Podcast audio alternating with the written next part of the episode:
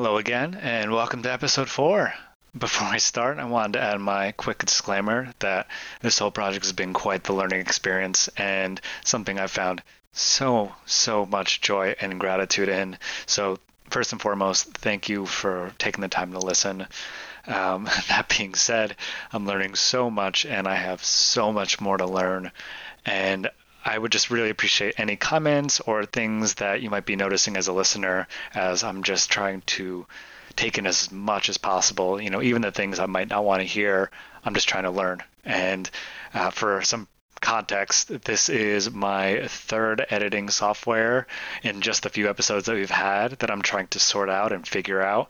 And without any kind of background or education in this, it's been fun and not fun and just a great experience. But perspective is what I'm looking for to make this uh, the experience that I want it to be, that I've been hearing that people have been enjoying, and something that I can do to elevate people's voices and balancing, you know, trying to make the best product possible while still being able to be genuine to the guests that come in, especially in the editing process, is something that's very different for me. And without context and without too many episodes in, is you know uh, something I'm learning along the way. So every episode has had a lot of differences, and I'm enjoying that process. But it's also pretty intimidating and scary. And you know the thing for me right now is to be have an open mind, and if you can contribute to that, I would love nothing more. So, uh, with that being said, today's episode uh, dives into the life of a new business owner who took a lifelong passion for learning about the natural world and creating a unique product. She combines a study of entomology with a creative palette of oddities, and in a very artistic way. Uh, for me, this is a special conversation because it's about a young entrepreneur who's found their place in the four categories that I'm really trying to prioritize as equals within this company for ecosystems. And those four categories being environmental, social, financial, and personal health as a package deal. And I think this is a unique case where her dedication to her craft, herself, and her willingness to learn is something that I came to learn so much from during our conversation. And I think you will too. So I'll leave it at that and looking forward to how you feel about the episode and appreciate your presence. All right, so let's get into it.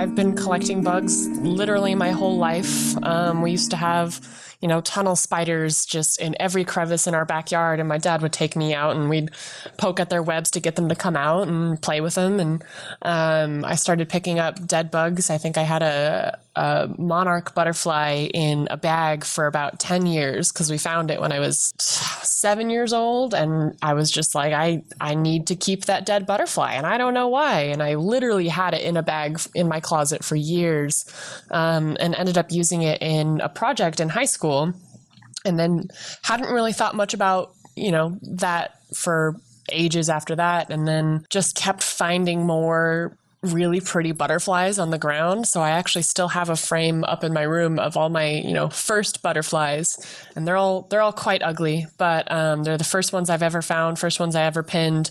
Um, but it was the same process. I just found them outside and was like, I need to keep this, but I don't know why, and just had it for a couple years and one day I think I I think I was moving and picked up my box full of dead butterflies and thought, well, I can't just move to a new state with a box of dead butterflies and no purpose. Um, and ended up Googling, you know, how how do I take care of this? What do I do with this? I have these butterflies and I don't know what to do with them.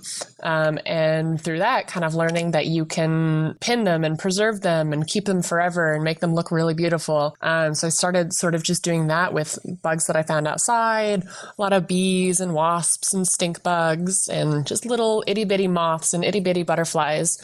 Um, but that was enough to kind of get me the practice that I needed to know how to pin it. And then I discovered that you can um, buy bigger, prettier, more intact butterflies through conservation farms that dedicate their whole practice to breeding them and working on uh, keeping their populations up, educating about their environment and how to conserve and how to, you know, ethically source bugs. Um, so I started getting more into that sort of realm of things and it's just blown up. You know, it's it's something that I really love doing. I just if I touch a hundred bugs in one day, then that's the best day I've had that week. This is it's so interesting, it, especially because it comes from such a relatable start as a child. Yeah. you, you, know, you kind of have this innocent moment. Uh, you know, everyone talks about the ants and the worms and the bugs when they're kids, and everyone grows out of it, or, mm-hmm. you know, mm-hmm. that's just the assumption. And it kind of seems like there was just something there that attracted you to it. And you clearly know, too, that you didn't know what it was and you just kept on coming back to it. Um, yeah. Definitely. I would say, like in context too, like as a kid growing up and then a teenager, and you know the age that you're at, at now, like those different steps of that. You know, this wasn't something that you're like, oh, I'm going to be the bug lady. It right. was just a genuine and organic interest and process. It sounds like. What was your life outside of that? And were you telling people? Were you even articulating that you're doing it, or does it just seem focused because it's so primary to your story and your business now? Yeah, I mean it. It did take a while for it to become um, the main focus of my life. Um, when I first started, like I said, I was collecting bugs as a as a teenager. Is when I started really trying to preserve them. Um, but I was actually going to school for veterinary science, um, which didn't last very long.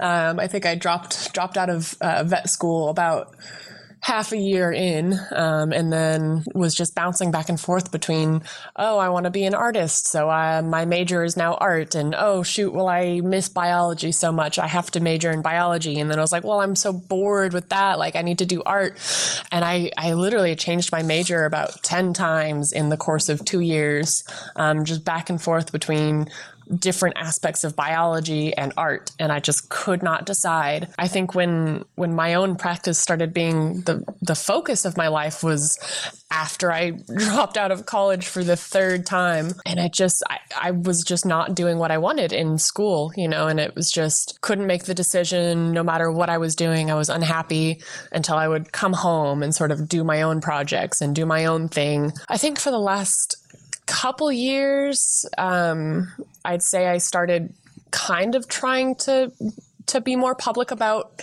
my work, but it was still very I hate to use the word juvenile when you're talking about artwork, but you know, when you look at people's early art and you can tell the point at which they figured it out. And um, a lot of when I was trying to be more public about it and trying to sell my art was before I had figured it out. So I had these like janky little boxes with beat up bees and they just you know were really kind of grimy and not very well put together. Um, but even then i was still like hey look at this really cool thing i did. There there was a point where it just clicked for me you know and I, I look back at photos of my old work and I I can literally see the point where it went from these dingy little bees to like these big beautiful moths and butterflies that are well put together. And that's when I started really like focusing on it and and being public and pushing it and telling people like hey this is what I'm actually doing. You know forget all the other stuff. This is what I'm doing. Uh, it's such an interesting medium because it's you know not something that in pop culture you're going to see and be able to sell very easily. Um, yeah. But at the same time too, it's so unique that it does pop if it's in your face. And so like so many people, you know, had to figure out how to make a small business in a unique realm mm-hmm. relevant and you've used social media in different aspects to do that so what's that journey been like for you it's been honestly really difficult. We have a complicated relationship um, in that you know it's it's so easy to go on social media to get that validation, um, but then once you do start getting that validation, it's really really easy to get hooked on that and to see like oh my gosh like I only got 20 likes on this. I must be a failure of an artist. Like ah I have to stop everything I'm doing because nobody liked my Instagram post. Um, and it's it's really easy to get caught up in that. And I I think genuinely the less I care about my social media persona, the better it comes across, you know, because you can usually look at someone's say Instagram post and just think like, oh God, that person is trying so hard. And I, I feel like I am finally confident enough to to shy away from that and to just kind of like, you know what? Post what I want to post, make what I want to make, and the people that like it and the people that follow it are the people I want around, you know? And if I'm spending all of this time trying to vie for the attention of people who are not interested, like I'm just going to be miserable. Like do what you want to do and, you know, people will follow as opposed to trying to do what you think people want, you know? It takes so much confidence to be in the position that you're in because when you think of Instagram and selling and marketing, it's like a very distinct product or a service or yourself. And, mm-hmm. you know, when you're selling these really intricate, curious and miss like magical little pieces you know you're not selling sex you're not selling yeah. you know an instant fix you're it's a totally different market so it's not yeah. like you're in it to make billions, you know? And, right. But at the same time, you can find a lot of success because you're so unique. Yeah. And I think that sense of not being like if you were to try and follow the trends of best practice in social media and all of those things, it would be inconsistent with your product. Yeah, and it definitely has been. You know, again, it's one of those things where I, I personally don't ever delete Instagram photos. I know there's a lot of people who go down their accounts and they curate it so that the whole thing is very aesthetic and la da da da. I have posts from 2011 so you can definitely go back and see where I was very much trying to pander, and you can see that it's not doing well as opposed to when I'm just being, you know, as natural and myself and just posting my work. Um, it just it feels more authentic. It feels more me. I feel better about it rather than trying to like get my work to look like what someone else thinks it should be, you know? Right. And, and that speaks to your artistic integrity because mm-hmm. it's allowing you to be yourself. And the more it looks and more that it caters to other people, the less original it is. And that's what makes it so attractive. And, you know, you've definitely improved. You've, your natural curiosities, your research, your observation, your stick to itiveness, all these things are kind of just coming together uh, for this. And you know, the the one thing that I have to ask you is, are you noticing trends in who is buying? I it's it's really tough to say. Um, you know, because I, I do sell through Etsy primarily, and you don't get a whole lot of information about your buyers from Etsy. Um, and, you know, I'm, I'm sure if I were to go in and cross reference each name with all the usernames that follow me and then look through those accounts and see what kind of people it is, I'm sure I could figure something out. Um, but I mean, just by nature of my products, you know, it's it's bones and it's dead bugs and it's kind of creepier stuff. I have to assume that it's more I guess alternative people because um, you know you don't walk down the street and say, "Oh, you know, Karen who's yelling at the barista wants a scrimshawed taxidermy skull," you know? Right. It's it's a lot of it right now is just assumptions. Um, and I'm I'm 100% sure that if I did any sort of research, there would definitely be trends just because my stuff is so niche and so yeah. specific, yeah. you know? Yeah, and I I think it's so funny you brought up a great point there where, you know, the fact that it's it's taxidermy, it's it's bones and all these things and just because it's not traditional hunting um, prize and game, like they do it there's plenty of people that do that with deer with buck with mm-hmm. you know all sorts of animals and that in certain circles much more normal and just because yeah. it's something small and more intricate it can be very surprising to people uh, but that's also what the delicacy yeah. of that uh, to me makes it so um, so much more interesting and it's it's really fascinating to see the different realms of people because you know, th- this is a trend that I noticed um, before I was doing full time art when I was working in an oddities shop. Is the kinds of people that come in for the big heads, the big taxidermy mounts, are totally different from the kinds of people that come in for little itty bitty toe bones and jars and and bugs and frames and the prettier stuff. And I feel like. It, a lot of it is just this kind of social I hesitate to say stigma, but you know, if you think about it, there's this like masculine prize winning aura around having a big old buck on your wall versus like, oh, look at this shiny blue butterfly, you know? And you kind of have to think about like art. You know, are you appreciating the artistic side of the taxidermy or are you just trying to right. show off? Um, and I think a lot of my stuff is not really show offish. You know, even the skulls that I do do are eh, little bitty coyote skulls, and they have pretty little gold lace on them. And you don't see the the people doing the big buck mounting wanting a pretty intricate right. little tiny right. skull. And you know? I mean, you can totally look at the social uh, trends of that and for gender identification i'm sure there's certain ways that both of those ways would lean. Um, but who knows? And i think a part of my curiosity for you for the future is you know how do you open that door in an organic way with you know just the quality of what your work is? Like how do you kind of just make it to the point where it's so good that it doesn't matter who it is, what they're looking at, they're just drawn to your work. And, you know, that's every artist's dilemma for the rest of their life of just trying to find that new lens. And, you know, mm-hmm. for you, you have such an interesting medium you know how how does that scale for you like what is, how do you find inspiration after you've used certain things over like certain bugs a million times, or there's a certain insect that pulls a lot of attention that you're really not fond of working with, or mm-hmm. you know mm-hmm. those kind of business as usual things that kind of happen in yeah. uh, in your unique way. Like how how is that going? It is a balance because there are there are some bugs that you know the people really like, but personally, I don't really care for. Um, and I'm not going to, you know, talk about which bugs those are because I don't want people to feel bad for asking for them. But, you know, some butterflies that are very pretty um, that I don't personally find very compelling, but I know that other people do really like them.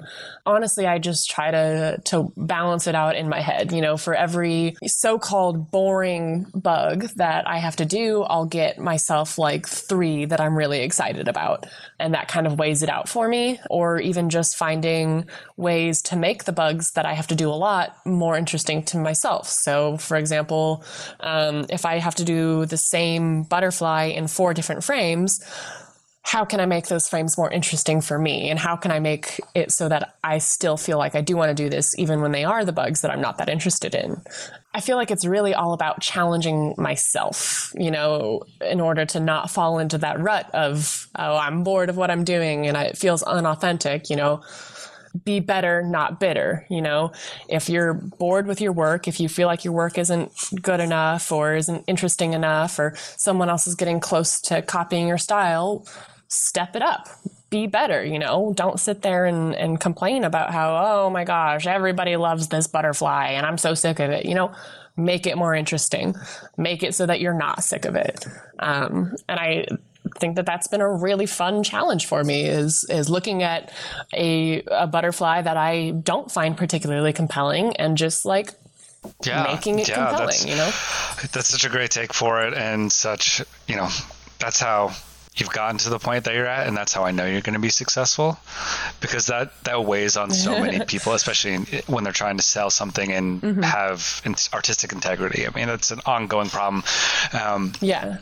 But I, I think my next route that I want to go down for this is, you know, when you're talking about what's interesting to you, what's not interesting to you, you know, when you have such unique materials to work with? And you know what what are your reference points? What are your inspirations? And what are the stories you're trying to tell? Because not only do you do pieces that are just the insect or just the bone like you've mentioned a couple times you have frames or boxes and you incorporate mm-hmm. these mm-hmm. these scenes and and jars and it's really really unique. And where do you find your inspiration and what are the stories that you find yourself trying to tell with them?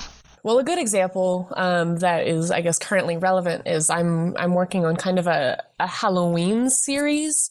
Um, so I, I like to try to theme things. So right now I've got a few pieces sitting on my desk that are all kind of spooky. Um, so I'll I'll take a bug and I'll kind of look at it a while and think, uh, you know, what what would suit this best? What would bring this bug out visually? Um, so I'll, I'll go for a specific example. I've got this this beautiful yellow. Um, it's Eacles imperialis. It's an imperial moth, um, but it's this bright yellow with little brown mottled patches all over it. And I'm looking at it and thinking, like, this looks like a great Halloween moth. Like this is super spooky. It almost kind of looks like you know, the moon and those really filtered pictures and thinking, okay, well, what what would go really good with a moth that looks like the moon around Halloween time? Like, oh, a spooky forest. So then I, you know, broke up a bunch of twigs and glued moss to the top of them to make it look like a forest and kind of set that up around the moth. And then I still had a bunch of space in the box that it's in. So it's like, okay, well, what else would go good with this? And I guess for for reference, the box that I am using is kind of a two tiered, It looks like a mini grandfather clock, but without any of the pieces. So it's got that kind of upper little section and then a big long lower section. And I've got the moth in the upper section. And for the lower section, I was like, okay, well, this kind of looks like a clock anyways what can I use for a pendulum? And um, ended up finding a tiny little taxidermied bat that hangs upside down and thought this is just this is just perfect. Um, so built another tiny little forest on the bottom half, got the bat screwed in so it kind of swings back and forth, and now I've got this cute little like spooky moth bat Halloween clock.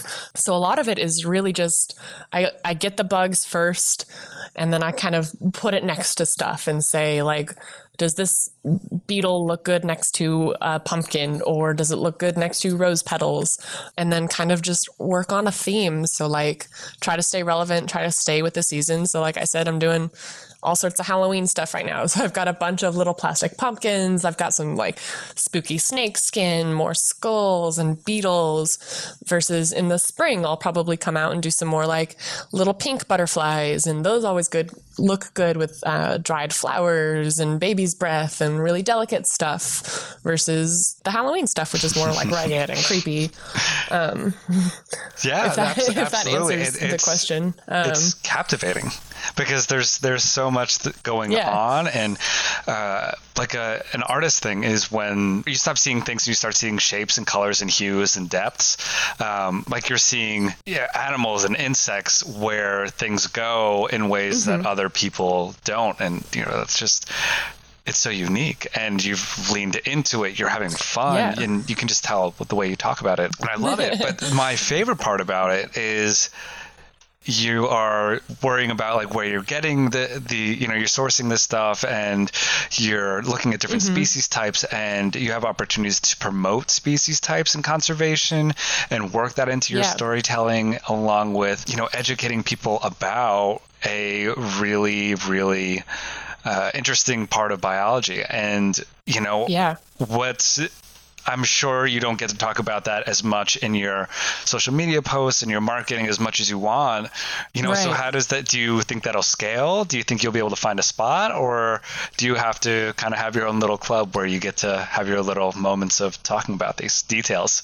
yeah, I, I, think I'm I'm slowly working on on integrating it more because um, it is definitely one of my favorite parts to talk about is is the science behind it and the the ecology behind it, and a lot of the times I do kind of feel like the art is just a means to get a platform talk about what really matters, which is you know, the ecology of it. There's a mass insect population decline going on right now. So something I, a statistic I just saw this morning actually is that um, insect populations are decreasing, I think, 9% wow. per decade. So that's wow. 1% every year of insects are and that's declining. insects as a whole. That's not, um, you know, a certain species or family yeah. or genus. That's Exactly. That's insane. That's all of them. And it's it's wild because I, I actually hear this all the time is is I'll be talking about bugs and people are like, "Well, oh my gosh, you know, now that I'm thinking about it,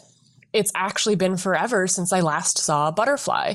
You know, I used to see them all the time when I was a kid and I don't see them anymore. And, you know, that's not a coincidence. You're absolutely right. You know, they are dying. And, and I think that something that is also really interesting with that is which insects tend to get more attention. So we all hear, you know, save the bees and the monarchs, you know, are dying. And for me at least, those are the the two that I hear the most is the bees and monarchs specifically, which is actually really funny to me. Um, talking about bees, and this this always gets controversial when you start talking about bees because if I say you know save the bees, what what bee are you thinking? Probably a honeybee. But but the ironic thing is that honeybees are not endangered at all. Honeybees are actually technically invasive in the U.S. because so many people keep them, um, and there are so many conservation projects around honeybees that the honeybees are actually pushing out native bee species. So native bees, carpenter bees, uh, orchid bees, all these other little bees that people don't even think about are dying because we keep focusing so much energy on honeybees. Um, and honeybees are honestly not even that great pollinators. You know, they do pollinate and they do produce honey, but not nearly at the same level as native bee species. Um, and that's not something that a lot of people know or care about and then you know same thing with with beetles a lot of people have issues with beetles because they're kind of creepy and crawly and turns out they fly which again it always shocks me you know stuff that i take as as a given stuff that i assume is like general knowledge is not um, and that's been really funny to see but yeah like all beetles fly, all butterflies have four wings, stuff like that, where I'm like, ah, I thought everybody knew that. Um, it's apparently not common knowledge. And they're declining. And it's it's hard to try and get people to realize the importance of things like the little itty bitty, itty bitty beetles that are in the ground. Um, and their their purpose is to help with decomposition. So they eat dead wood and they eat dead leaves and um, you know, dung beetles get rid of all of the excrement that builds up on the forest floor. And it's all of this really, really important waste removal that beetles are doing. And if the beetles die, then we're going to start drowning in waste. You know, if, if the ants die, then we're going to start drowning in aphids, which are going to destroy our crops. Um, just stuff like that, that it's a really, really fine ecosystem.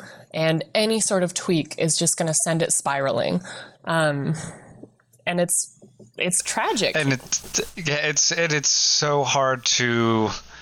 It's like with even animal conservation you know like you have your polar bears your panda bears as like your signature flagships mm-hmm. like to try and find mm-hmm. public attention for these things but you know there's so many other ways and mm-hmm. there's just a million things going on where do you even start but it's even more difficult i think for mm-hmm. insects because a they're small and humans are very yeah. human centric and they're more unrelatable mm-hmm. that it's the conversation and the the gateway for that is very peculiar. Um, but that's where I think mm-hmm. your work is so unique. You know, it's not yeah. your duty to do that, but I think it's a, a very interesting and compelling way to educate, inspire, and really fascinate people without throwing you know buckets of red paint all over them calling them killers you know and it's right. but getting the point across yeah and i think the all sorts of fields are dealing with in terms of conservation. Um, you know, how do it, it's past the mm-hmm. point where we're top, talking hypothetically. There's major, major diminishing of populations, and the people that specialize mm-hmm. in those specific things, you know, they are so deep into it and they know all the intricacies and all the minute details of what each species is going to do and affect the ecosystem. But to translate to the general public and more importantly like grants mm-hmm. funding you know to get the money for that becomes yeah. harder and harder the deeper you go and and that relatability part. Yeah. So I think when you start talking about things that like decomposers and dealing with aphids and stuff, that comes down to soil science. And I think that's going to be something where, yeah. you know, America's soil's so destroyed um, just from just such abrasive use of it and lack of turnover and lack of strategy and monocropping and mm-hmm. all, you know all these other things that people know a lot more of than me.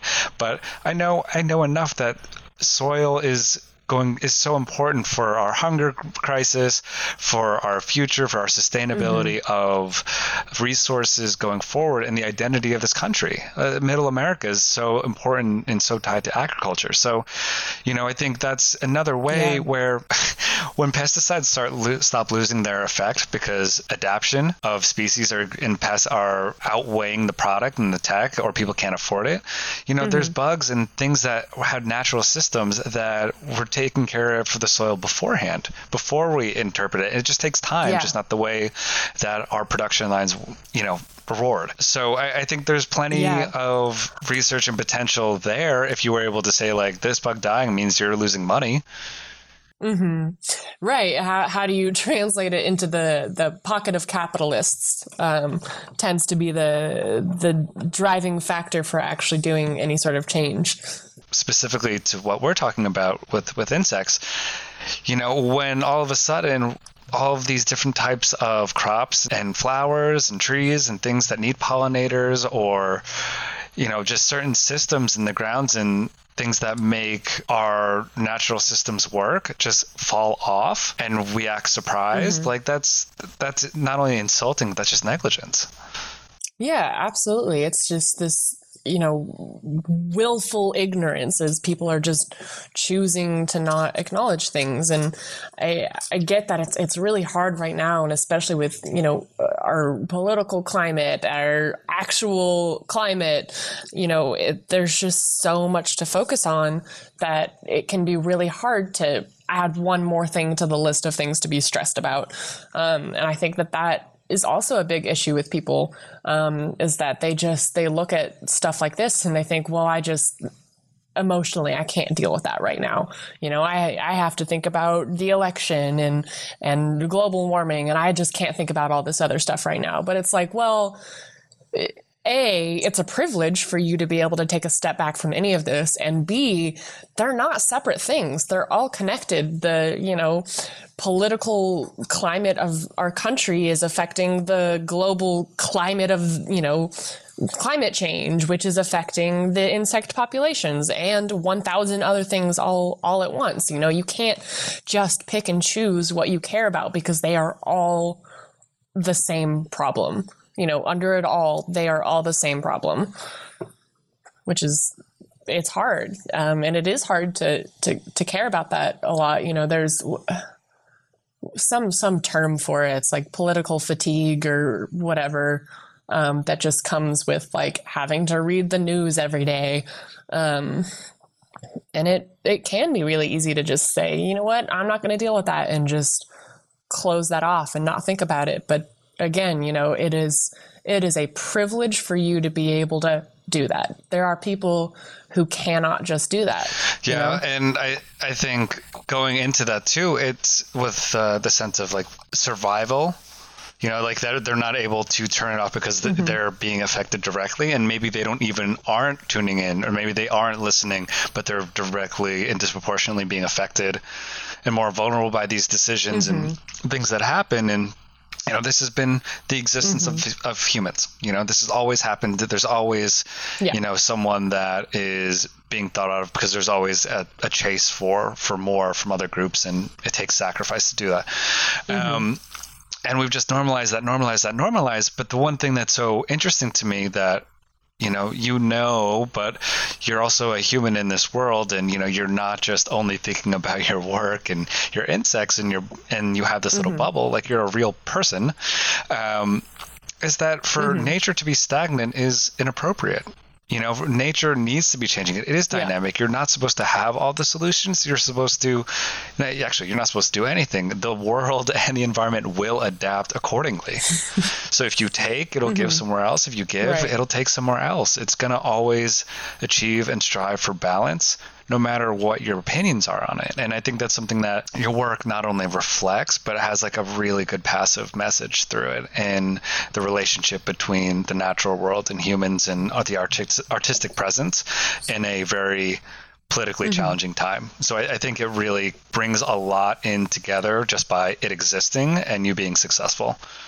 I would just encourage people to to use the internet honestly i mean if there's one takeaway from this it's like just just do research you know look look into how important bugs are you know look into how cool they are and how pretty they are and also why you should care about them which is a big part of my work is just pushing to to have them be seen in a new light you know to have them be seen outside of the creepy crawlies that you don't want to touch you know I really do want to encourage people to, to take a closer look. You know, um, even even house flies are as nasty as they are, um, actually quite beautiful. Um, you know, and I would I would really just encourage people to to think about that. You know, next time you see a fly, see if you can see what color it is look at its pattern and then and then maybe google you know why are flies important to the ecosystem and just kind of